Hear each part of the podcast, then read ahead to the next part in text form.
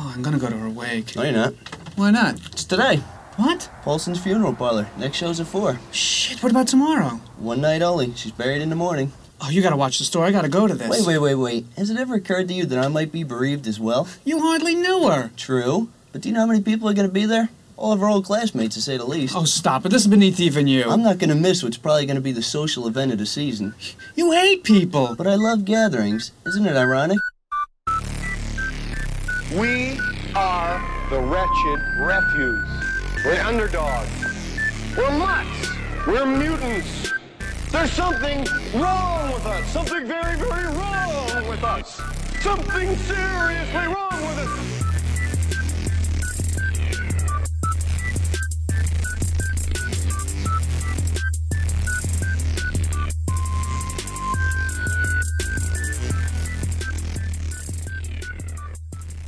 What's up, folks? Welcome back to another episode of Project Archivist. And this week we have another historian of the strange with us, which is Chris Woodyard. This interview is really cool. This is, if, if you are a fan of Robert Schneck or any of the classic strange history that we cover, then you're going to like this show. Um, you hit it off with her very, very well. you were like, which was nice because, like, when you hit it off with a guest and you talk, I can just sit back and listen, which is nice. I rather enjoy that. um, wow, this pop is really. I, I'm. It's called soda, damn it! I Pepsi has come out with this Pepsi 1893 original cola, and we've got it up here in Michigan. It comes in a black can, and then there's a gold can that has ginger flavoring to it.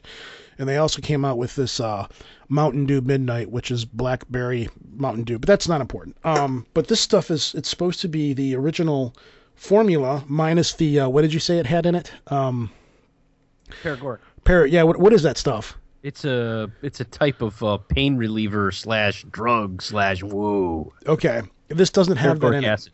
but it's supposed to be the original flavor of what the original cola pepsi cola tasted like and uh, it's really really good i liked it a lot it comes in those little you know skinny cans like red bull kind of size cans and How uh, many ounces is it? 12 fluid ounces Oh, so it's just a just a fancy can. it's a fancy black can i'm gonna send you some i'm gonna go find some at the store and i'm gonna I, mail it I down to you. can't find it here. no i'll mail it down to you like i did the Faygo that i sent down to you did you Oh, consume all that stuff- Faygo Ew. What? how I don't even think fast did you week here. consume the Faygo that i It did mailed not you last a week here. did your family all turn into juggalos I mean, turn into juggalos. we'll get Been into rolling it hard with the ju- with the clowns for years, bro. All right, we'll we'll cover all that after the interview. Anyhow, let's let's jump into the interview. Uh, Chris was gracious enough. We've been going back and forth on Twitter to set up this interview for a while now. And for whatever reason, one thing would happen here, one thing would happen there. We could never just seem to get it to click. And finally, it did. And and she went out and bought a, a good microphone to record the interview with and everything. And this was her first real Skype interview. Um, and she was kind of nervous at first. We're like, no, no, we're we're real easy to talk to. You're gonna have a you're gonna have a fine time here. And she came through in spades, and she's talking Yes, she to did. us about her book, The Victorian Book of the Dead. And I say it many times in this interview, and I'll say it again before we actually do the interview. I'll put a link in the show notes to where to go buy this. It is an excellent, excellent book if you are into strange and unusual history. It's uh, the price on the back of it's 19.99. It's on Amazon. I'm sure it's a little bit cheaper than that because they're going through Amazon go buy this book. It's a very big book. It's very worth the money. It's an excellent read. It's one of those things where it's a full of a whole bunch of like little short things. You can sit and read it in bite-sized pieces and you're really going to enjoy it. But uh let's jump into the interview and we'll see you guys at the other side.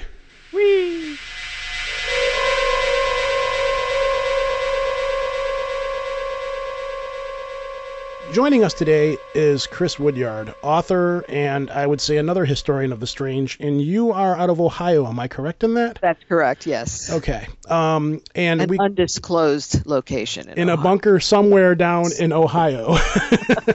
That's probably a good idea with all the election junk going on right now. You were here to talk to us about the Victorian Book of the Dead. I was telling you off the air, I really, really enjoyed this book. It's just full of little snippets of strange oddities from the Victorian era. But these are are these primarily mostly located in the United States for the most part?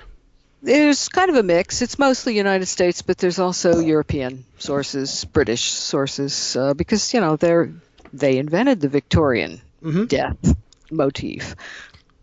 So describe this book for us because I don't want to do it improperly. I've read about 95% of it, but being that you're the author of it, I don't want to, you know, give the wrong impression. So tell everybody what the Victorian Book of the Dead is.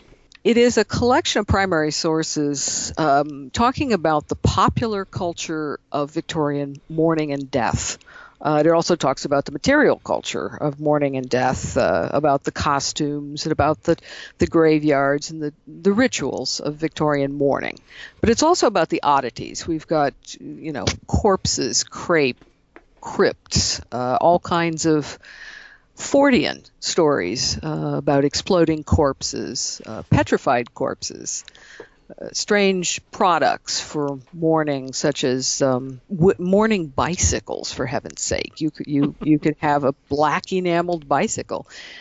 I knew I needed to write this book though when I found out about the mourning cigarettes for The widows. what? Mor- mourning cigarettes. Uh, they're made with they're wrapped in black paper, and they were packaged in black crepe paper. It was so the widow could enjoy a smoke without showing an incorrect flash of white. Oh wow! I was going to ask you a little about this a little bit later in the interview, but since you brought it up twice already, what the hell is crepe? What is this stuff? Crepe is the mourning fabric. If you did not have crepe, you were not in mourning. Um, it was a fabric made usually in England. It was almost all imported. It was very expensive. It was made out of wool or silk. Uh, it was coated with toxic chemicals, um, arsenic among some of them. Uh, it was heated with irons to make it crinkle so it looks like the folds of a brain. It's lovely. It's also very scratchy. Apparently, it has a smell.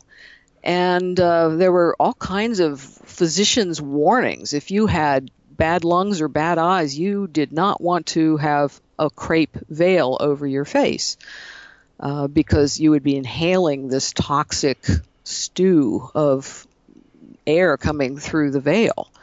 Uh, it also stained like crazy. Uh, if you got caught in the rain, you would you would it would bleed. So um, oh, great. there then there are all these toxic remedies for how to get the stains off your face and off your hands. So altogether, it was just a joy to wear. But uh, it was the quintessential mourning fabric. Uh, you put it on your door handle or your door knocker to tell people that somebody was dead in the house. Uh, widows were advised that they had to have a border this many inches long on their skirts to be perfectly correct. But if you saw somebody wearing crepe, you knew that they had suffered a bereavement. Why couldn't they? This is going to probably sound like a dumb question, but why couldn't they just wear regular black clothing or something like that? Why did it have to be crepe? Was, That's a really good question, and I really don't have an answer for why crepe in particular. Um, there was a rule that all mourning fabrics had to be dull in finish, and crepe is very dull in finish, but you can find a, any kind of silk with a sort of a matte finish. It, it really didn't have to be crepe, but for some reason, and now that you've brought that up, I'm going to have to go research that and find out exactly why crepe took hold. I mean, like if if if somebody were seeing you in mourning and you were just wearing like a regular black dress with, with oh that's so gauche why are they wearing just regular black instead of crepe you know is it like a That's a right. fashion faux pas or something like that It was fashion faux pas, and people were really strict about it. Um, there's a story I have from um, England about this poor little servant girl. She married a painter, and he fell off a ladder and died. And she was trying to be sensible, so she bought a regular black dress and a black hat without the heavy veil and all the crepe and stuff because she could wear it anywhere. Well, her neighbors and her family saw her wearing this and said, You had better go buy some crepe and a veil and a bonnet, or else we'll claim, you know, you were never married. You're showing disrespect to the dead. So she had to go and spend all this money Wow. because it was it was very expensive. Crepe was, and they had this wonderful rule that, uh, or it was a superstition or a tradition. I, I'm not sure what you'd call it. That after the mourning period was over, you had to get rid of all the crepe in the house, or else there would be another death following very quickly. Yeah, Now- from the crepe. Right. Yeah. I, I, I'm thinking this must have come from the crepe manufacturer's lobby or something like that. Uh, because not, and of course, not everybody did that. Um, there's a wonderful story about, um, I can't remember which of the presidents died. I'm going to say McKinley. And someone hung up crepe that they had kept over from when Lincoln had died and displayed it as a symbol of mourning. Hmm. So people didn't necessarily get rid of it because it was very expensive, and there's all these come through reci- the auction house. Have you? Yeah, we've had, well, we used to get a lot of mourning stuff. We've had mourning jewelry come through. Yeah, he works at an and auction house on occasion. I forgot to mention that. We've had a lot of strange mourning uh, Yes. things come through, which are really cool to me, but a lot of other people kind of shy away from it. Right, right, yeah. But the the mourning clothing does seem to have been discarded when you finished with your mourning period, and um, people talk about having very fashionable mourning. So it did change. It wasn't just that you had one black dress and it all looked the same. Uh, it, it did change with the fashions. I would think you would want to get rid of it as fast as possible if it was really such a grief to wear the way you describe it. I It- mean, it- I mean, I would imagine if if you started sweating, the stuff had to be it had to be uncomfortably hot. So if you started sweating and you were wearing the hat or something like that, and it had toxic qualities to it, Yes, you know. indeed. And and there was also uh, people were talk would talk about how depressing it was to wear black all the time because a woman if if she lost her husband, she had to wear mourning for at least a year. oh and, man, and sometimes it was for two years. Um, it just depended on where you lived, what the custom was, but it was one or two years, and that had to be incredibly depressing. Um, they also make jokes, of course, about women wanting to get rid of their weeds as quickly as possible. Um, their mourning weeds is, is how it was described. But um, yeah, I would think it was very depressing to, to wear. And during World War One, so many men died that um, there was sort of an informal movement. The government never stepped in on this, but an informal movement to stop people from wearing mourning because it was so depressing. Soldiers would be home on leave and all they could see was this sea of black in the streets. So they made a suggestion that you just wear a black band or you wear a black brooch, something to show you were mourning, but not the full head to toe mourning costume. Well, that's. I guess this would be a good point to bring in the topic of you bring up in the book professional widows. Yes. The people that you would call and say there's been a death in the family, and then this like limousine would just come pulling up, and these people would all come running out, and they would have cases of clothing, and Yes. they would just take care of like everything that you needed to have done to your for your period of mourning. Yes, it was one stop shopping. And the rule was that once there was a death, you really weren't supposed to be seen in public unless you were dressed in your mourning. It was disrespectful and against etiquette. So, what you would do would be you'd call your dressmaker and she would come over and fit you and, and make a dress for you. Or you would call one of these mourning warehouses. Uh, in England, there was Peter Robinson's and Jay's Mourning Warehouse, where they kept a whole stock of all kinds of things you might need, and they would send a fitter and a saleswoman like this professional widow, who was dressed just dressed to the nines, dressed in the most fashionable thing that you could possibly imagine in black. Uh, and she would show you samples, and you would make your selection uh, of widow's caps, of a veil, of a bonnet, of shoes. And I've seen lists of what a widow needs, and there's about 30 or 35 separate items just in the clothing alone that you would need to be a correct widow. Very, very expensive. But of course, this widow was there to upsell you uh, whatever you needed and make suggestions because, as it says uh, in the article about the professional widow, there's 101 little things which the average person does not know about correct mourning. And so oh, how convenient! We know them all. we know them all, and they're very expensive, and will will put you on the convenient payment plan. Ugh. But they also would sell things like black bordered cards that you could use to respond to people that were sending you condolences. Um, black gloves, uh, as I said, widow's caps, which you would wear indoors, and then bonnets and veils, which you'd wear outdoors, and mourning jewelry and all kinds of goodies. Would these be the guys that you would get the mourning bicycles from as well? That one seems to have been. I, I expect they could have gotten you one. That was a little bit later, uh, at the height of the bicycle craze, and it seemed to have actually been made by a manufacturer of bicycles. And it was all.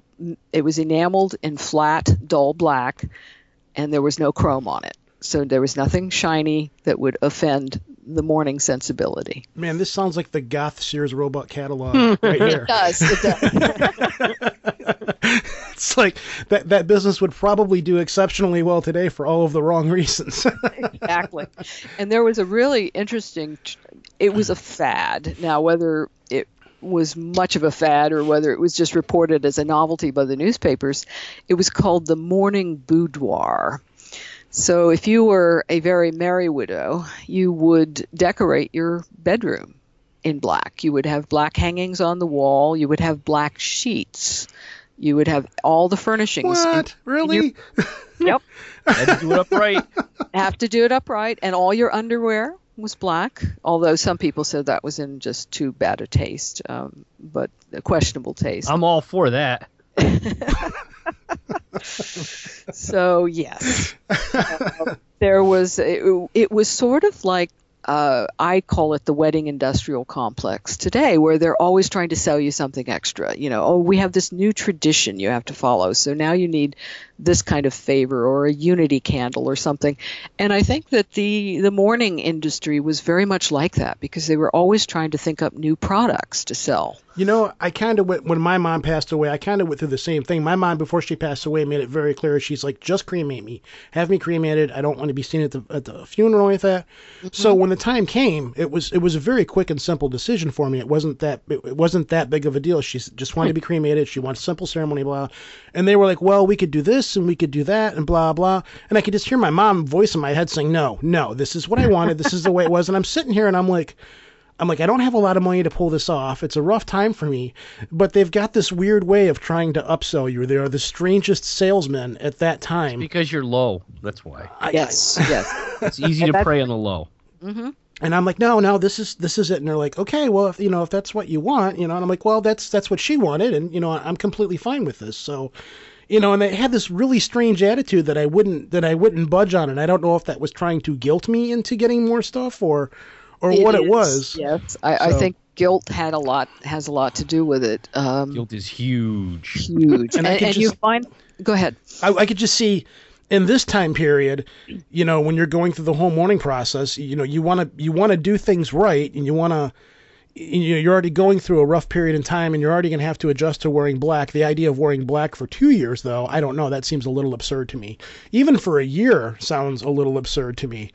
But I can just see these people coming in with these crates of clothing and being like, "Well, we have this and we have that, and we can do this and we can do that." you know, unless you're somebody that really embraces that kind of thing, I can't see people wanting to buy sheets and all that kind of stuff, though. But I know You that, that, that really does seem to be excessive. unless you're and, Morticia Addams or something, but you know, and, and that was perhaps part of the. It was almost like a parody uh, because they they spoke about you know how uh, fashionable these women were and how they were taking it to an extreme. Mhm. So yeah, there was a lot of guilt involved, though. Um, I I read. Um, there's dialogues that they they post about um, the saleswoman talking to the widow about well you need this and oh you didn't realize you needed that. And there in the French tradition in particular um, they had a very they were even more rigid than the English about their mourning and you had to follow everything A to Z and you had to have carriages following behind the hearse you had to have X amount of floral tributes. You had to have beaded wreaths. You had to have mourners walking wearing a certain kind of livery. And uh, there was just no end to the things that were correct. And it's funny because about every three months in the newspapers, you will see articles about what's correct in mourning.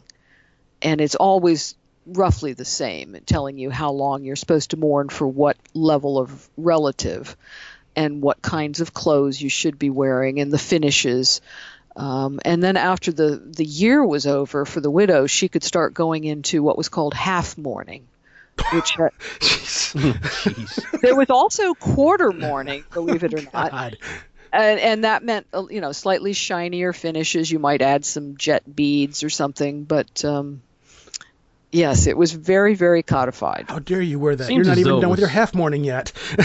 It seems as though it was following the aristocracy more than anything else. It was a way of keeping up appearances even in death. It was indeed uh, good good an, uh, analogy there because um, once the upper class got a hold of something, it became obsessive for the lower orders, as it were, to copy it. Keeping And up with the Joneses. that was the height of respectability. If you know the Duchess was doing this or the Lord of the Manor was doing this, then obviously we should be doing it too. And unfortunately, um, a lot of poorer individuals went into terrible debt to keep up appearances and to buy all the accoutrements that you needed the mourning. And there were lots and lots of people that just raged against this uh, and said you know this is ridiculous. The widow got 20 pounds for burial insurance and she spent more than that on the funeral and that could have fed her children for months That brings me to the other thing you cover in your book, and it was prof- uh, professional mourners. You called them amateur mourners, though. Um, were these were these were people that uh, I, I think that you you'd be able to hire them to come and mourn if you didn't have enough people there for your for the uh, on behalf of, of the person that passed away, or were these people that just like to show up and hang out at funerals? Well, the amateur mourners were the ones that like to show up at funerals and just hang out. Um, and the undertakers jokingly called them professional mourners. In the United States, there really were very few professional mourners. We, we find a couple of references to them um, in, I think, Delaware and, and New York, but uh, they weren't a common thing in America. They were common in Europe, where they even had unions, uh, particularly in France, and they would go on strike if they didn't get proper um, refreshments and they didn't get paid properly, or they didn't like the clothes they were told to wear. What? It, it just Yeah. sounds like rock star. Like you, you got a professional writer. I'm sorry, there's no yellow M and M's here, so we can't mourn for Yeah, your loss. exactly, exactly.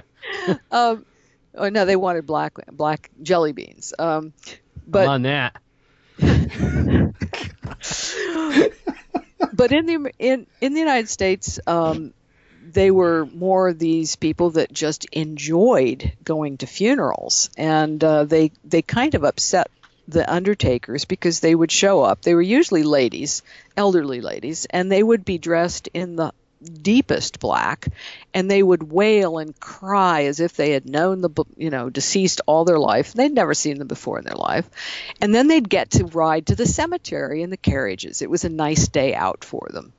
And maybe they'd get refreshments. Um, so some of the undertakers finally said enough's enough you know only people going to the fu- to the cemetery uh, who are members of the family they get tickets. And if you don't have a ticket you don't get to ride um, but apparently there are people who still do this I was going to say, I think there's companies out there now that you can still hire.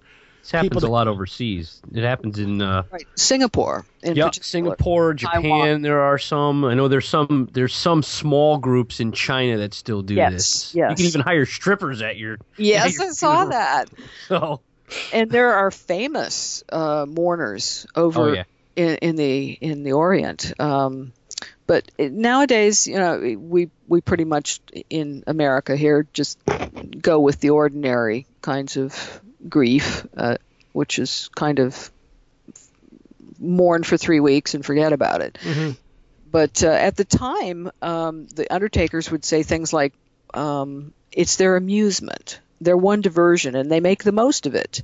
They dress in black, they wear lugubrious expressions upon their faces, and would be taken for the real mourners by the casual observer. They'd go to a funeral as other people go to a party or a hmm. theater for amusement. It's And creepy. any especially distressful case is a treat. One of my favorite amateur mourners, though, she was terrific. Um, she would go and she had a long black veil and she would sit in the front and cry and cry and cry. And then, as the mourners were taking their last look at the person in the coffin. She would contrive to be last in line. She'd get up to the coffin and then she would fling herself onto the body. Her veil would cover the coffin and she would loot the corpse of any Oh. jewelry or trinkets under the cover of the veil. Huh. So she was uh, That's she was kind of genius, actually. she was making a lot of money at it. Um, okay, let me move on to this then, because this is something. The next thing is something we've always wanted to cover on this show, but we've never been able to pin anybody down to go into it, and that is the topic of death photographers.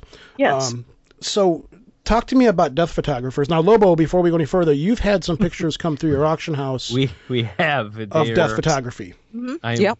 fascinated by them. Always have been, even as a small child. So, Ah, explain So- what death photography was, because I've seen pictures where it's like if a fam like if, if if Grandpa George died or something like that, the whole family would get together and take an actual picture of him sitting there with the family, or you'd see these p- creepy pictures where like if the kids died, they would get the family together and take a picture with the family with the kids in the picture as though they were still alive or something. And it's it's very very weird.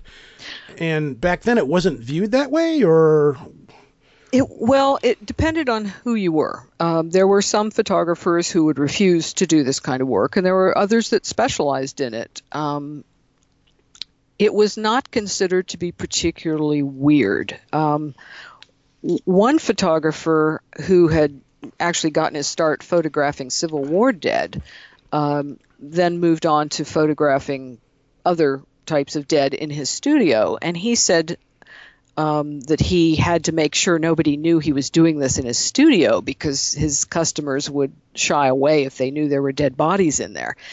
And he said, People have a foolish horror of death, you know, and it will would actually be afraid to come if they thought I had dead bodies here. The photography only took a moment, and there was really nothing awful about it. The mother, poor soul, will have something to look at and cry over now. And I thought that was a really interesting statement. Um, a lot of the ch- we see a lot of children, a lot of baby post-mortem photos because the child had never lived long enough to be photographed, and it was important for them to document that this child had lived and been loved. Um, I think really baby postmortems are probably the largest category that I see. Um, you do find families sometimes gathered around the coffin. Sometimes you just see the infant laid out um, either in the coffin or on a sofa.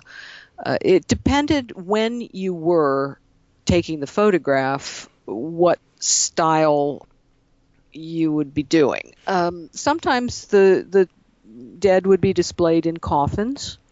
Um, if you had a place where there wasn't much good light, they would sometimes take the coffin outside and stand it upright so you could properly see the person and, and get a good picture. Um, sometimes they laid the dead on sofas or chaise lounge to make them appear as if they were just sleeping. Uh, there was a uh, sort of a move, uh, there was an expression, not dead, but only sleeping. And, and that was kind of the motive uh, or the the way they wanted to be photographed. We, they didn't want to look really, really dead. They just wanted to look as if they were peacefully slumbering. And there's some beautiful, beautiful pictures out there. The earlier ones, the daguerreotypes of um, the dead, the daguerreotype postmortems, are, are sometimes more stark. You Yeah, see absolutely, they are. The, the very- coloring. wasted. uh, Oh, yeah, uh, you also see in some of them I've seen trickles of blood coming from the Oh, nose, yeah. mouth, or injuries or evidence of disease. yep. Very, very stark. But as you go on into the 19th century, the 1880s and 90s, they really wanted to give a very peaceful, beautiful, beautiful image. Um, the slogan was "Secure the shadow, ere the substance fades." So they wanted to capture that blissful moment where the, the person looked as if they were just sleeping.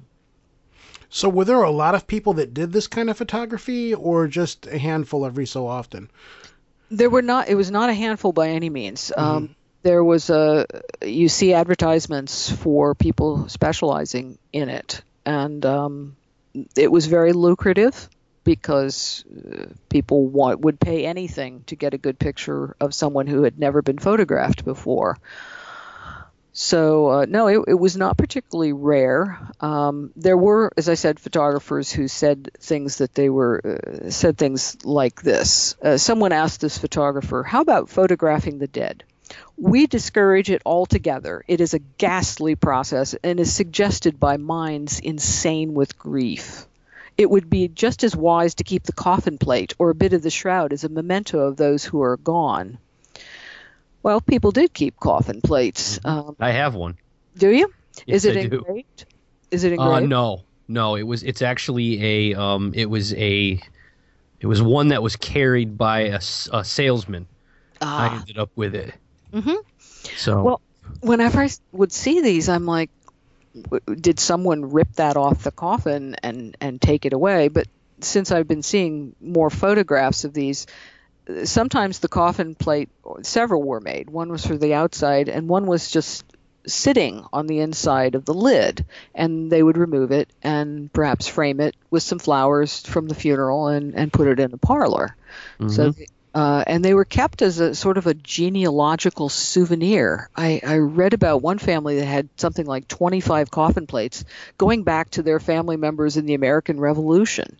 Uh, and they very proudly displayed them in their parlor. Wow. they're just they're they're pretty. I don't care what anybody says. They I are. think they're pretty. They are pretty. Yeah, just so don't get weirded out. Lobo's not actually that weird of a guy. He just happens to come across a lot of this kind of stuff. He's not a very I've- macabre I've- person. I've been macabre my whole life.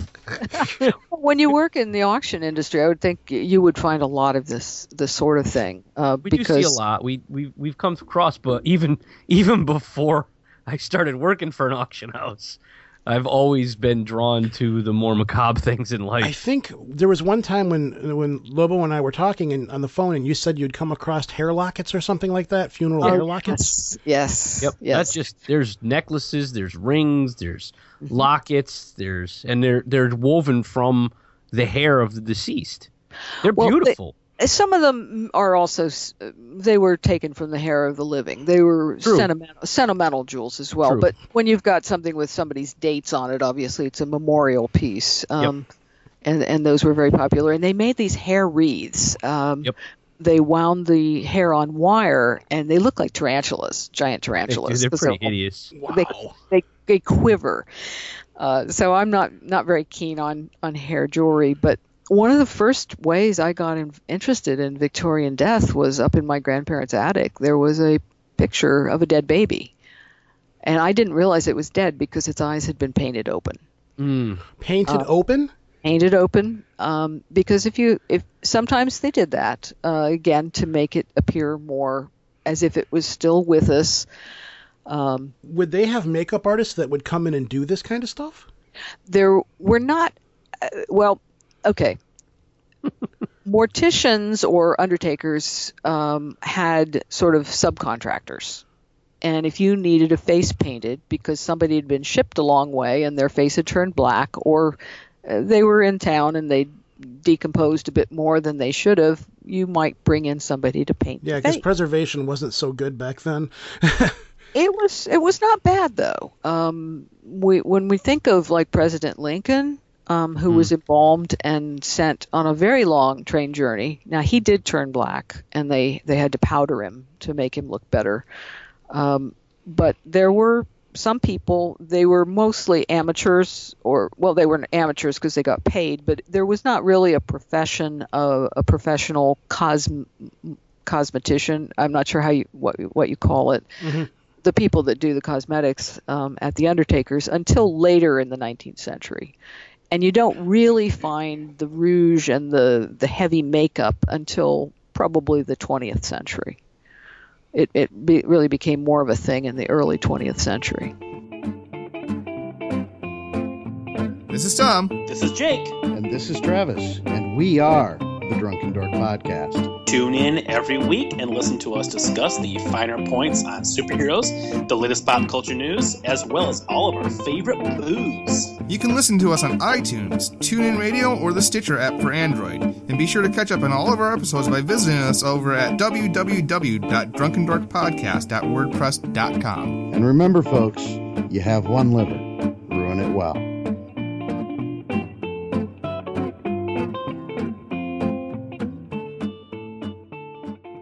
Not all vampires sparkle. Underwood and Flinch is a vampire novel by Mike Bennett. Get it now for free from iTunes, MikeBennettAuthor.com, UnderwoodandFlinch.com, and Podiobooks.com, or source it using the LibriVox app, amongst others. Underwood and Flinch by Mike Bennett, putting the blood back in vampire fiction. Hey, congratulations. You're already listening to one of the best podcasts on the internet, Project Archivist, with Rojan and Lobo, a couple of guys I've known for a long time. They put on a great show, and so do I. It's called Sword and Scale, and it deals with true crime, horrible things that have happened in this world that we live in, with real people that live amongst us. In fact, what we say on the show is that the worst monsters are real. And I think if you listen to some of our stories, you too will agree. So head on over to swordandscale.com after the episode and give us a listen. And now, back to the show. Now, let's move on to like the Undertakers, and you've got a section in your book talking about Tombstone Madness. Yes. For people who would work, quote, the midnight shift. Uh, where these people would, you know, there was an epidemic of these people losing their minds.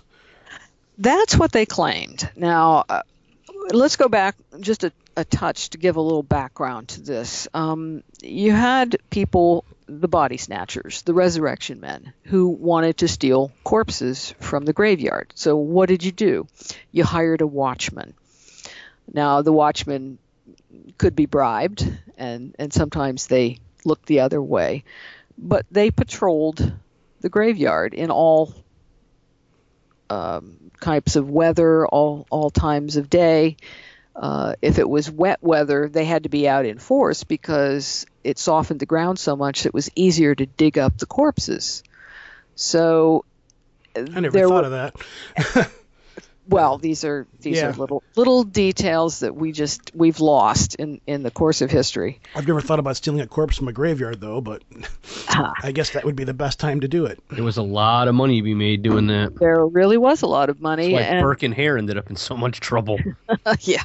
Well, they were actually they actually um, cut out the middleman, as it Yeah. were, and they Uh, started carrying, killing their own. So. killing their own Who were, fresh. who were Burke and Hare? Not to cut you off, but si- since you bring them up, who were Burke and Hare? Uh, they were in uh, Edinburgh, and they started murdering people. They found out first. They started out as body snatchers, um, selling corpses to the local anatomy school, which was run by this one particular doctor, and I, I can't remember his name. What's his name? Uh, Oh, buys buys the beef. Uh, he, Oh, anyway, yeah.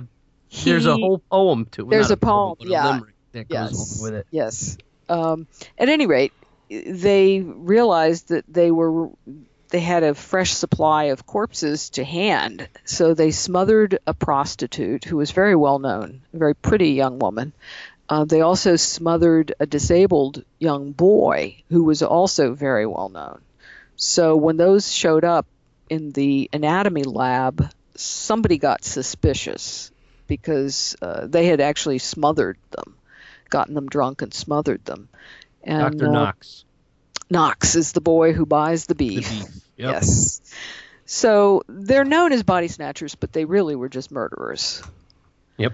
Uh, but over here, we had a problem because um, you could legally use the corpses of suicides and um, executed criminals to dissect at the medical schools. But there was just no way to keep up with the demand.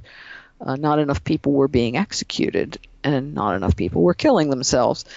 So they would uh, go out to the graveyard and dig things up, and um, it was the really good ones prided themselves on getting a grave open, the corpse out, and stripped in 15 minutes, and get the grave back looking the way no one would ever know. What? Really? Yeah, that's why they started using grave liners. Oh, yeah, the grave. What?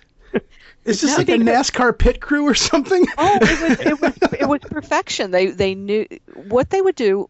They would hire people to come to the funeral to kind of scope things out. Okay, this is the grave plot right here. The head should be right about here. Um, and they would dig down just to the head, break open the coffin, and put a hook under the chin of the corpse and drag it out of the coffin because that way they didn't injure any uh, organs that would the, the the doctors would enjoy looking at. So then they stripped it because if you stole any of the jewelry or the clothes, that was a felony. A corpse belonged to nobody. Yep. It was it could not be personal property. So um, Hmm. it, they still did it under cover of darkness because they're you know they, if they got caught they'd be lynched by the Mhm. family or indignant public citizens. Um, and then they'd sell the corpse for anywhere from fifteen to fifty dollars to the local medical school. Was that good money back then, or Oh, was yeah. that just kind of Wow, it was very good money, and It's good pe- money. people were murdered. There was a terrible case um, in Cincinnati, Ohio. There was a there's a big medical school down there, and um, this family of three, a, a husband and wife, and their granddaughter, were brutally murdered, and uh, their cabin set on fire so that nobody would notice that they were not in there. And uh, they took them to the medical school and sold them, but the the men were actually arrested and and hung which was And then they were used. and then they were used. Yes, they were anatomized.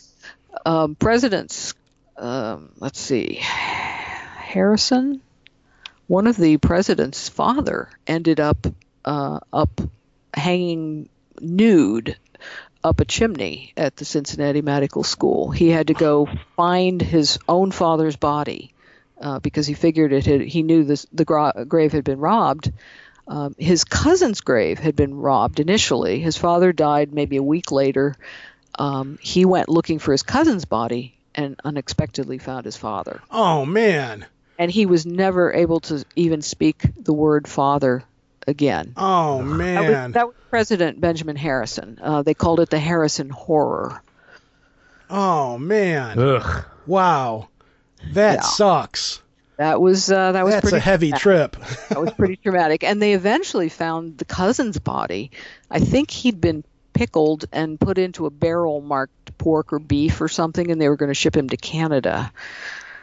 Oh. That's one hell of a shipment. yeah, we're going to touch back on that one in a little bit. so getting back to the Tombstone guys, the Tombstone Madness. Yes, oh, the Tombstone Watchmen. Madness. We've we've gone crazy with that. Um, well, anyway, Well, the- that's these, fine, though. these watchmen were were there in the dark, and it was kind of a melancholy position to be in. It was cold.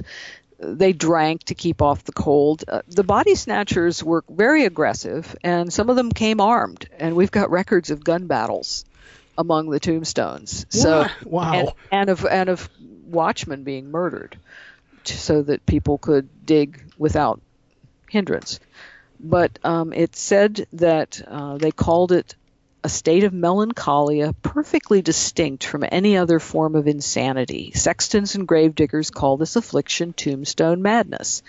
Um, it received some prominence uh, because Garfield, President Garfield, um, his tomb was guarded by teams of soldiers at Lakeview Cemetery in Cleveland. And they had these various soldiers. There was one named Joseph Kaczynski of the 10th U.S. Infantry, supposedly went insane, and they had to ship him off to the asylum. Other people said no, he was just a young soldier. He didn't want to. He thought this was very gruesome uh, duty and and wanted to avoid it. Nobody wanted to hang around a graveyard after dark, apparently. But Wimps. Wimps, yes, exactly. But um, they said at least one young soldier at Garfield's grave was carried off with insanity. Now uh, there was a they had an interview with a sexton, uh, and they were he was talking. They asked him what he thought produced it, and he said, um, I'm not a doctor or a scholar, but I have my belief that it's the miasma from the graves that poisons the blood and warps the brain. Just see, as cool as it is this evening, the vapor is rising, rising. Man, I'm like- so glad we've moved away from some of this nonsense. well, you could also maybe point to the exposure to the heavy metals used in the Yeah. embalming fluids and, yeah, that might have something to do with it. and in the lead coffins. And the lack of sleep. lack of sleep. So y- you just never know. There, um, they believed it was a genuine um, affliction. Uh, whether it was or not, it's it's difficult to say at this point. Well, let me move on to the other thing. The other thing that we really wanted to go into, and that is, um, you've got a section in your book. I believe it's on page 89 where you'd have a couple of entries in there about people that were embalmed in alcohol. Um, so, which one do you want to start with? Because they're both pretty fascinating. And then after that, I want you to talk about if you have any like favorite stories of, like you mentioned earlier, exploding corpses or anything like that. If you have any favorite ones as well that go along with this. But let's start with the embalmed and alcohol guys. Okay. Um, you've got the really rich guy who dies, and before he dies, he has a sarcophagus carved out of limestone, I believe it is. Right. Kentucky blue limestone, which is Yeah. supposed to be harder than marble. And at the same time, he bought a barrel of the best old bourbon that Kentucky could produce and ordered that at his death, the whiskey should be poured upon his body after it was placed in the stone coffin. The sarcophagus was then to be hermetically sealed and placed in a grave near his residence. And they followed, uh, they say they followed this to the letter. Uh, what amuses me about this is they say he was a constant imbiber of apple brandy and never left his house without a flask full in his pocket. His body was almost ready for spontaneous combustion before his death, and yet none ever saw him too much intoxicated to attend to business and to talk sensibly on any and all subjects. Now, that dig about spontaneous combustion. Um, there was a, a belief that mm-hmm. drunkards were most subject to spontaneously combusting. So I wonder if they really did pour it over his body or if they just used it to toast him and wish him well.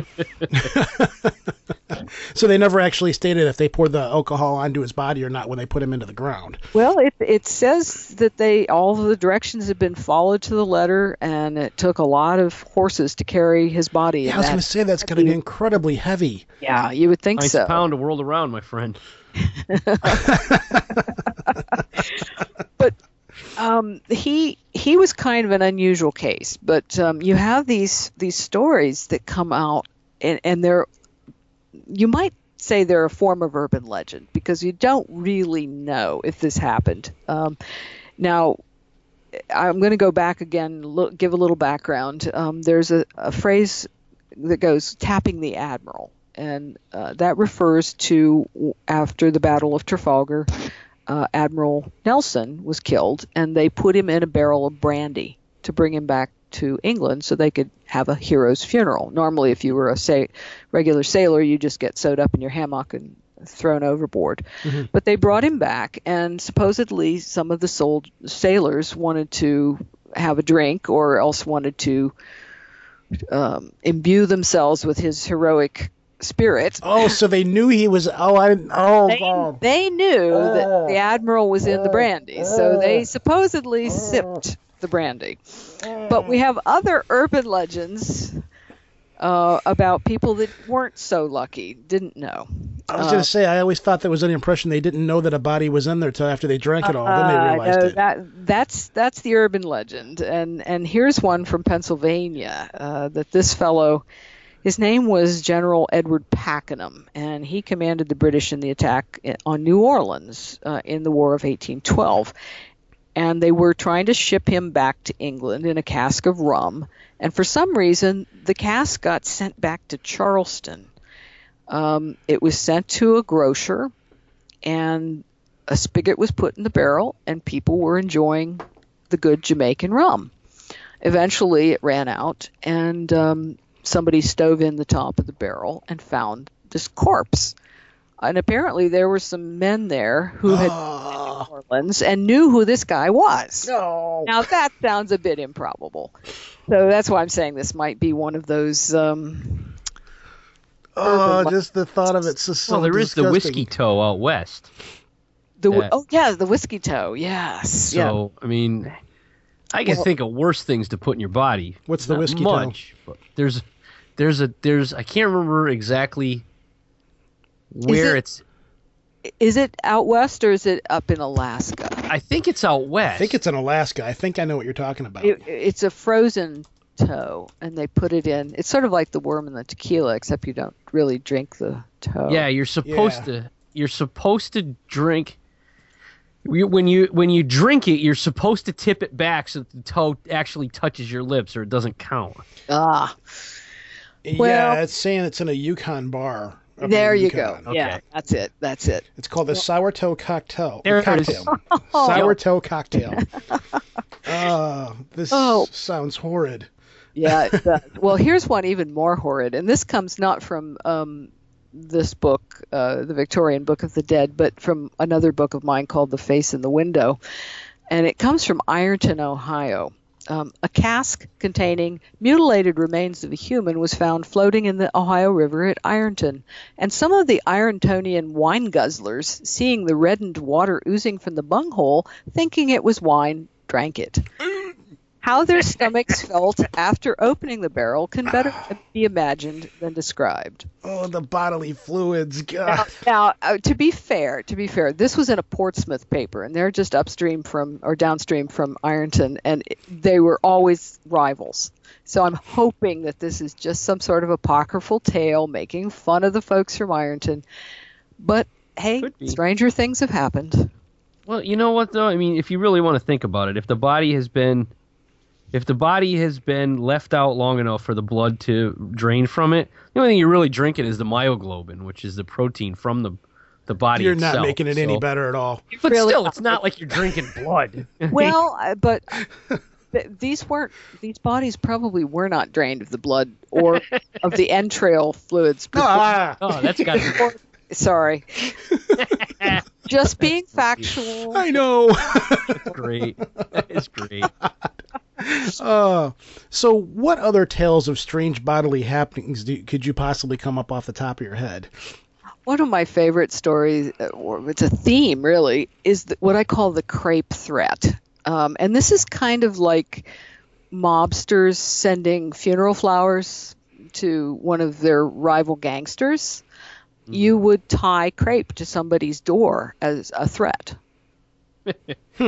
and and people took it very seriously. They would call the police and uh, complain, and and they track down the person and give them a warning. It's it was just an odd thing um, to do, but it's hard to believe why a strip of black cloth tied to a doorknob would be so scary. And I can't think of a, another equivalent in modern society. But can. um, what? Tell me what? Empty shell case. Is this like the The horse being found in the horse head being found in the in the bed like in uh, The Yeah. Godfather? That it- wasn't a stuffed horse head either. I just found out that that's a horse head that they had gotten from a dog food plant. That was a real horse's Oh, head in, in that the movie. movie? Really? Yes. Oh, gosh. I just found that out. What uh, Wednesday? Okay. Well, anyway, Sorry. people got very upset. Uh, they would walk up the street and they'd see, you know, crepe to tie to somebody's doorknob, and they'd get all freaked out. Who died? Ah, what happened? What happened? And um, it's just difficult for us to understand the effect that this had on people. And if you came home and you found crepe on your own, uh, there was actually a young man. Uh, he was he was a seminarian, and he decided to pay sort of an unexpected visit to his parents. He shows up. There's crepe on the door, and he gets so upset that he dies. It turned out his father had had died, and he they they claimed he got meningitis from the shock, but obviously, yes, Sounds more like stroke Okay. or heart attack. right, right, or uh, Hashimoto's syndrome, something like that, the broken heart syndrome. So, um, yeah, that's one of my favorite themes. I, I was surprised to find so many. Or there was a father whose uh, daughter married without his consent, and she, he put mourning on and put crepe on the door and said, She's dead to me. And his neighbors were very upset with him for doing that. They felt that was very disrespectful. I can understand why that would be a problem. Um, let's see. There's also the man who um, he had something against decomposition. He he did not want to be resurrected, and he did not want to become one with the earth. So he ordered that his body be um, cremated, and then he had the ashes. He directed that the ashes be pressed into bricks. Uh, pressed into the face of the brick is the epitaph died May 30th, 1907, Herman Unger, Leave Me in Peace. And the bricks were composed of five parts of cement and one part of ashes. He, he just Hmm. found, he thought the idea of anything growing out of his body, he just found that totally repulsive. Wow. Which is so there's that there's a service out now where you can have your ashes put inside of like a, a tree container. Yes, And yes. plant There's a whole bunch of them now. Yeah, and you'll grow out of a you know a tree will grow out of you. Which is a nice idea, except that the the uh, cremated ash is pretty sterile, and it it doesn't do a very good job of fertilization. No, it's just kind of there, and it's kind of like, oh, the, look at the uh, tree growing out of me. Yeah, yeah. There's a very famous, I think it's Connecticut or Massachusetts, uh, body. Uh, they planted an apple tree on the grave, and when they had to cut the, I think they had to dig up the grave for some reason. The apple tree roots had gone into the body and gone along all the nerves and bones and things, so it was like a skeletal root system. It was beautiful. Yeah, there's a bunch of uh, we have a bunch of um, strange and macabre things happen here in New England. As you know, being as old as we are out here, Oh, well, yes. Um, you know, we've had we've trees got- topple over in you know during storms that were in graveyards that we didn't even know existed. And when they go over, it pulls up, you know, bones and caskets and remains. Oh, that's too bad. So- Well, uh, out in New England, of course, you've got the vampires. Um, Oh yeah, yeah. It was uh, it was actually we had a case in Griswold in I want to say it was the middle 1800s. We also had it in Manchester, Connecticut, or Man- Manchester, Vermont, mhm. and there was one other case close by. I think it was Milford, close by. All of them are within like 45 minute drive from me. Ooh, yeah, that was um, that was really a sad thing. There was actually um, one in Ohio here, which I was surprised. I'd never seen it out in this area, but uh, the family, I think somebody died of tuberculosis, and they they dug him up, Yep. took his, took his heart out, and burned it, and ate the ashes. What? yeah, that's that's typical of what was done to people Yeah. that were believed to be uh, uh, vampires. Yeah, they believed that the the White Death, the consumption, was um, the result of the dead person preying on the rest of the family. They didn't know about the contagion of uh, and how highly contagious tuberculosis is. So they thought taking the heart out of the the dead person and burning it to ashes and eating it would cure.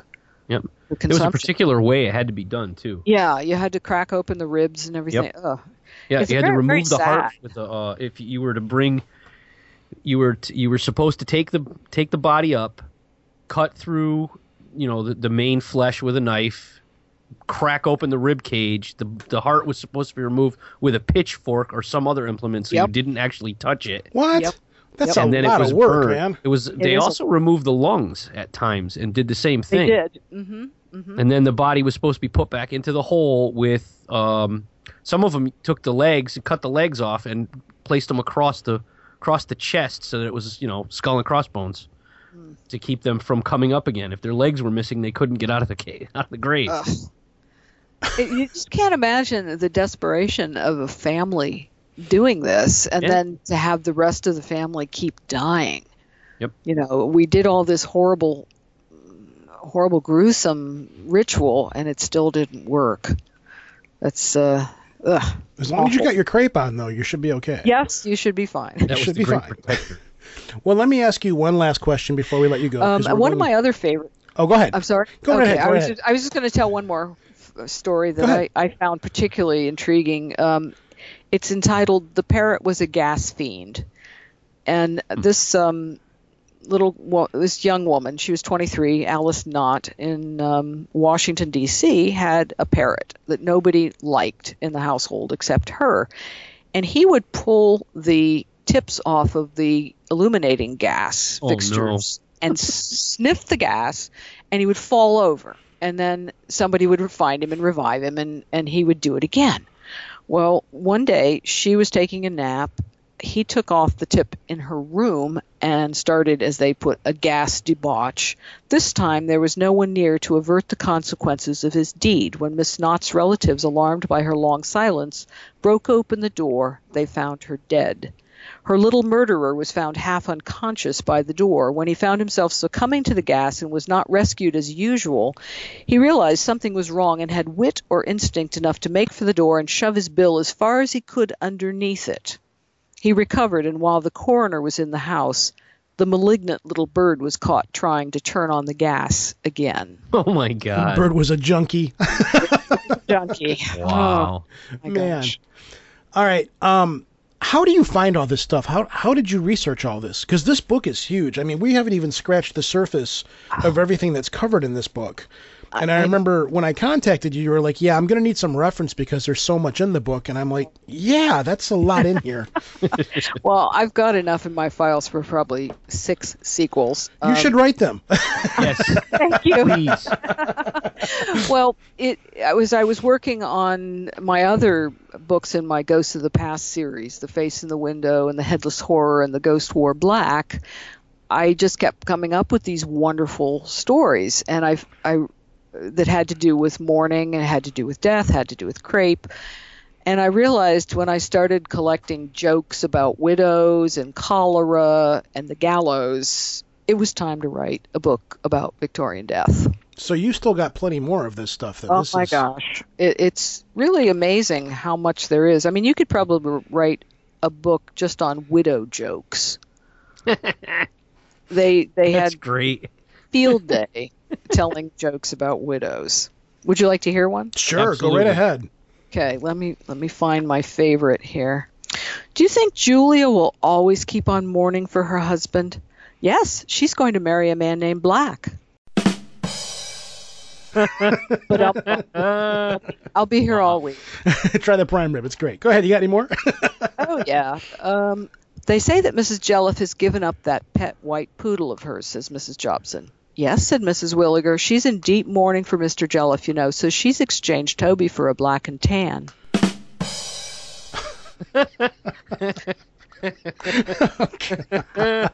A Fifth, a Fifth Avenue widow informed a friend at the funeral that she couldn't tell whether she would wear mourning or not until her husband's will was read.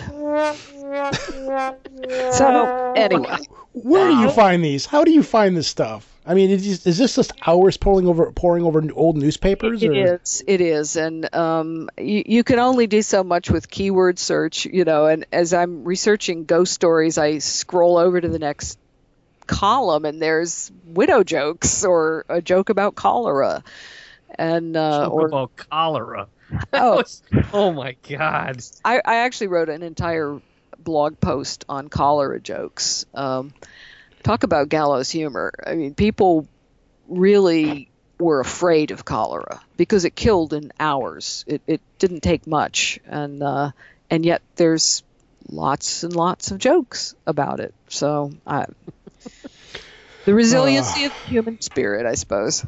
Well, before we let you go, uh, this is the part of the show we always give our guests. Where can people find you? Um, do you have a blog? Where can people find your books? What books do you have out there? You know, go right ahead and say anything you want.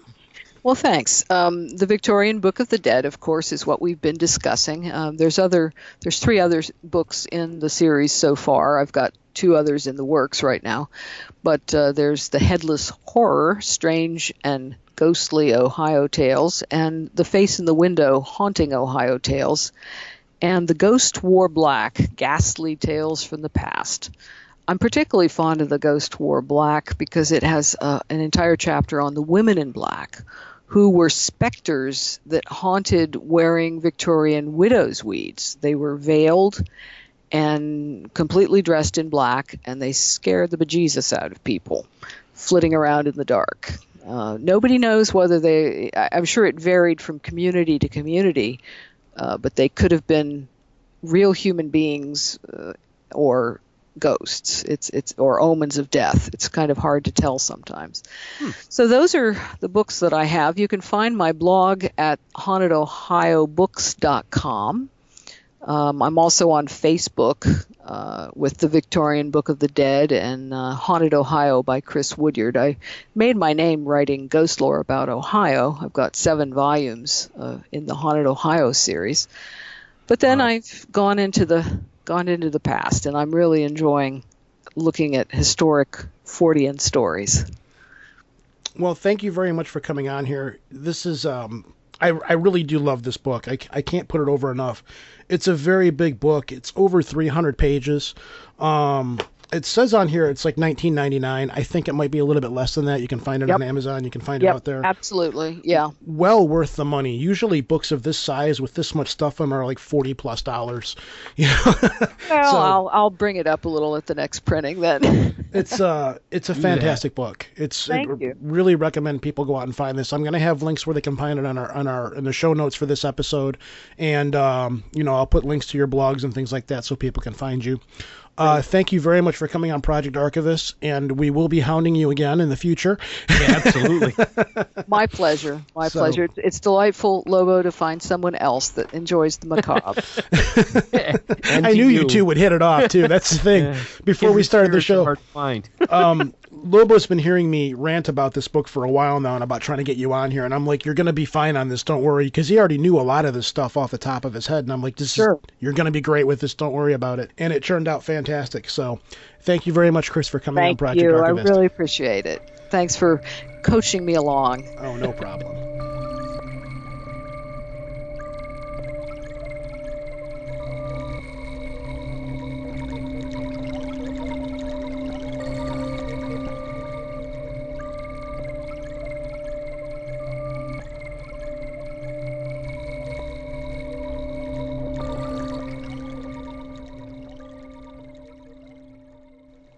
And that was Chris out of Ohio, studying great.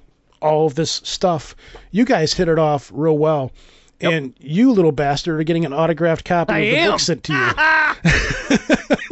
Dude, I'm psyched. You know how hard it is to find someone that is that into the macabre? Oh, we- we find them, but it's hard. stuff- It's rare. I mean, in in normal everyday walkabout life, like as I like to say, in the wild, when I start talking about macabre stuff, two things usually happen. People either glaze over or they walk away. Well, she was saying off the air that she's got enough stuff to probably write six more books. Actually, Oh, know, she might have said that on the air. I don't remember. Yeah, I, don't, know. I mean, how these people research this is beyond me. Like, I don't have the patience to go in a to find these old newspaper clippings and then sit down with them.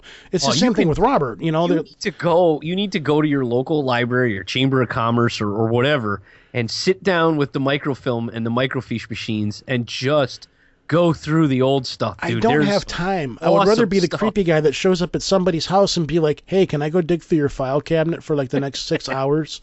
You know, like like John Tinney around here. I've I was talking to Tinney and he's like, he's just got file cabinets and file cabinets full of stuff. We were talking to Robert off the air last show and he's like, "Oh yeah, I've got lots of this stuff laying around here."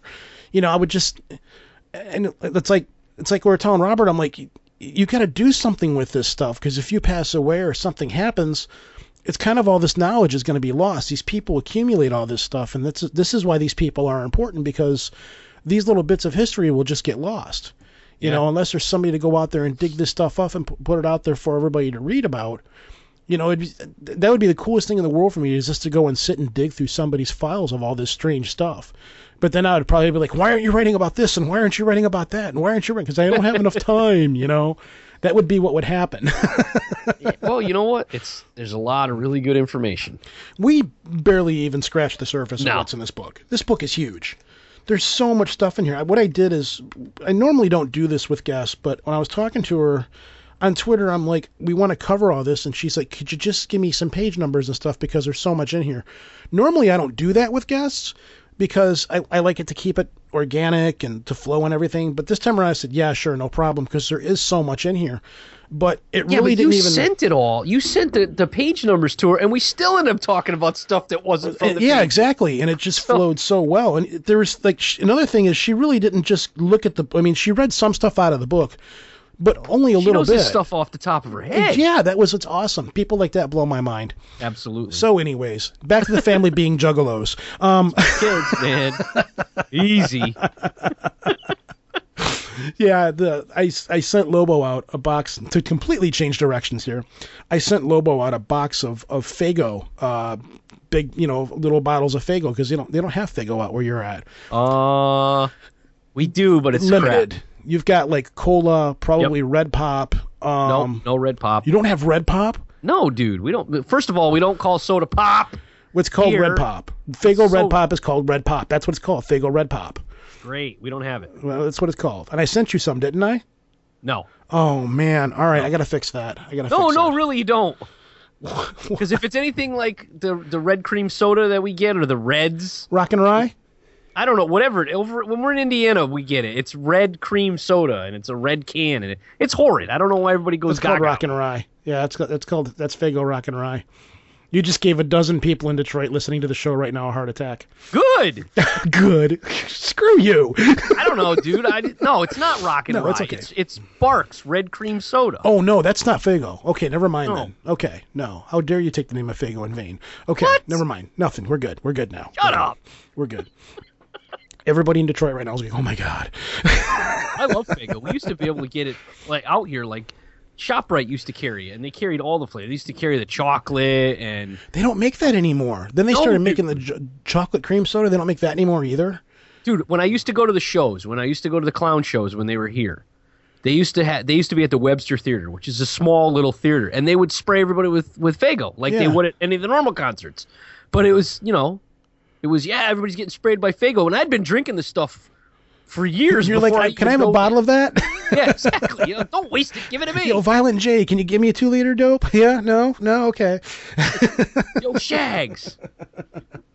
So, anyways, um, yeah, no show next week because I'm going to be going down to Texas to uh, go to the uh, thing that I'm not supposed to call the Tim Binnall meetup because he quickly jumped on me on, on Facebook and corrected me.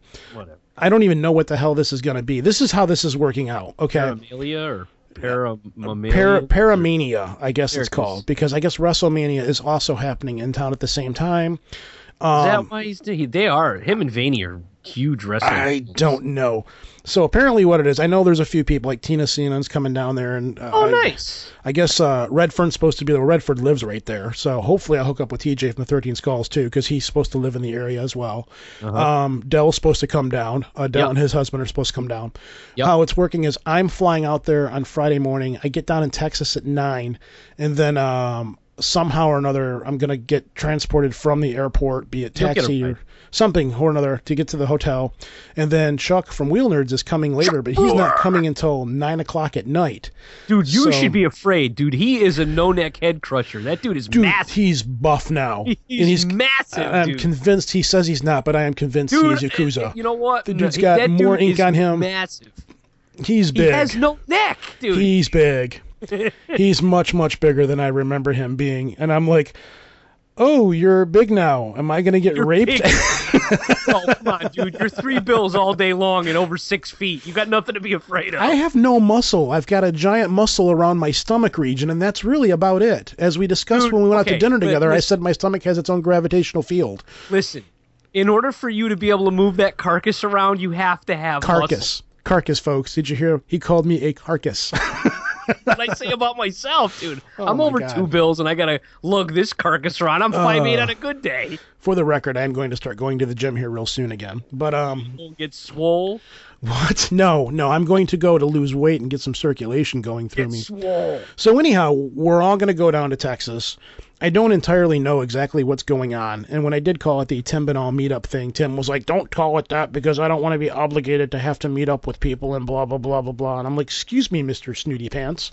Mr. Snooty Pants. But apparently, we're supposed to go down to uh, down to where Kennedy was assassinated. So I'm gonna try to get a picture of myself up on the grassy knoll. And um, I, I really don't entirely know what's going. I mean, there, there's been itineraries put up because this is like the unparanormal convention. There's no there- there's no real structure or anything to it, which I am terrified of. But we're just going to see what's going to happen. You know, um, I don't know how many people that listen to this show are actually going to be down there, so I'm going to be there, and you know, by all means, come up and say hi to me, talk to me, shake my hand, buy me fo- buy me food, buy me beer, alcohol. I'm kidding. That's what Chuck uh. said. I'm like, how do I pay you back for this? Oh, just take me out and get me something to eat and buy a whole bunch of not your father's root beer. So, and that's it. So that'll be going on next week, and then after that, everything will be kind of cool and kosher and back to somewhat normal again. But I'm going to take a break from doing interviews for a little while. I think. I don't know. I'm gonna be at a freaking dance competition. Oh yeah, because you got juggalos that are in dance school. Yeah, they are. My youngest has a, or not my youngest. My middle has a solo, so she's going. She hits the stage at 8 a.m. hmm on Saturday. We have to we have to leave here at 5 a.m. to for uh, curtain call Yeah. up in Torrington, and then both of them, my middle and my oldest, are in uh, multi numbers. So we'll see what happens. I told you my my youngest came out of the closet as a vegetarian, right? Yeah, dude, I, I, I gave my condolences to you. I don't think it's that bad. I'm kind of cool with it. I just I don't was a vegetarian for a year, dude. It didn't work out. It's a hard lifestyle to maintain, especially if you live in a house full of meat eaters. And I'm like, I'm Ah, totally dude, cool with everybody this, in but- my house ate meat. What are you talking about? I'm like, I'm cool with this. I use the word like too much, but anyways, I go, I'm cool with this. Valley girl, like I know, I, I do it. I, I don't know how many times I said it in this interview, but anyways, um, I said I'm totally cool with this. I've got no problem at all with it. It's probably a much healthier lifestyle than I thought about. And I'm like, but that doesn't mean you can sit around the house and eat French fries and macaroni and cheese all day long, because she's not vegan. She just wants to be a vegetarian. Right. And then you know, and then she's like, I think I'm gonna vote for Bernie Sanders, and you know, and I'm like, What? And I did it again. I go, uh, so is there anything else you'd like to tell me here, or Wow. you know, no. Granola, are you barefoot sometimes? Are you smoking weed? Are you gonna ask for tickets to Lilith Fair? hey, Lilith Fair's good. they don't do it anymore. They haven't done a Lilith Fair in a long time. Nobody knows what the hell we're talking about right now. Some of the older people do. Uh, all right, let's let's wrap this up and call it good because we've been Let's meandering do- here for just 15 minutes alone on this stuff. Give somebody a shout out. I can't remember who it was. Oh gosh, uh, Logan, South Africa, how you doing? Haven't given him a shout out in a while. Uh, our attorney buddy, who's on the West Coast, who has yet to get back with me. We've got a guy. We've got a guy that listens to the guy, show. see? We've got this guy, C, who I apologize, I can't remember your name exactly off the top of my head, but he sends me this message saying that he's an attorney of the strange and he's, he's got a podcast going as well. And I went and listened to a couple episodes, and you know, he's like, yeah, if you guys want to talk, I'm like, okay, well, what do you do? He's just like sends me this message back with a chuckle saying, we'll talk, and I'm like, no, what? I, I, Who is your daddy and you know, what, does he do? I'm like, what's going on here? Because you're fiercely interesting. And then uh, we've got a whole bunch of these listeners in the background that are very interesting people that I want to start pulling onto the show. Stephanie is one of them. Oh my Uh, God, I want to talk to this yes. woman so badly. Stephanie is this wonderfully eccentric woman who listens to the show, who is a huge base of knowledge, and I'm just going to would yank her and follow- pull I her would onto the be her show. stalker. If I lived out there, I would stalk her incessantly. I She's love just that. this wonderfully eccentric woman, and normally that is a that is a term of endearment. It's not like you know she's crazy, but she's wonderfully funny, cool, crazy. And we're gonna get this woman on here to talk to her at some point. Uh, Many of you already know who she is if you're part of the Facebook page. Um, but we've got all these people that are in the background that slowly but surely I'm like, we've we've attracted this really neat group of people out there that I'm like, I want to talk to you on the air. I want to talk to you on the air. And there's another girl that's been uh, talking to me via Facebook for a while, and um, she's been she was the one that sent me that article about the uh, neo Nazis having the uh, her name's Allison, and she was the one that sent me the article about the neo Nazis where they discovered all of these books on witchcraft that the Nazis had hidden off to the side. oh, the occult. Yeah. Yeah, and she she's really into the occult and she's done all this studying and stuff. And I'm like, I need to get you on the show. I need to get you on the show. And so she's another person that I would like to talk to eventually at some point. But anyways, um, I'm babbling, and it's all to do with uh, 1893 Pepsi Cola, the original cola, a bold spin on the original cola, which comes in a black can. Which I'm not trying to be racist. Dark brown Okay. malt flavor, cola nut extract, boldly blended. I remember who I was supposed to give a shout out to. Who? Uh, Ishrat. Who? She's a girl who listens. She's on our show page, but she's from Bangladesh. Really? Yeah, she's such a sweetheart. Really? Yeah, absolutely. She's from Bangladesh. It Yep, blows my in- mind how we get people from all Dhaka, over the world. It's so it's so crazy how Oh, she's such a sweetheart. She's just a kid too. this is what's like when we go when I go to this Paramania thing. I'm gonna be like like oh it's it's Roe from Project Archivist. He's got like ten listeners. And it's like no. We've got people from all over the world. We have people. Yeah, like literally. you have no idea. all over the world. Anyways, um, so I guess I'll just leave you with this parting words of wisdom. Um, when you clean a vacuum, you are literally becoming a vacuum cleaner. Was that the I way it was posted? Dude, I saw that. and I was like, mind blown. Is that like when you stare into the abyss, the abyss stares back? If you stare into the vacuum, the vacuum stares back? When you clean a I- vacuum, when you clean your vacuum cleaner, you are literally becoming a vacuum becoming cleaner. Literally becoming a vacuum cleaner. Because you are ah. cleaning the vacuum. Let that roll around inside your head. Anyways, this is Roe. Peace out from Detroit. Slobo from Connecticut. I'm not a freak. Peace. Peace.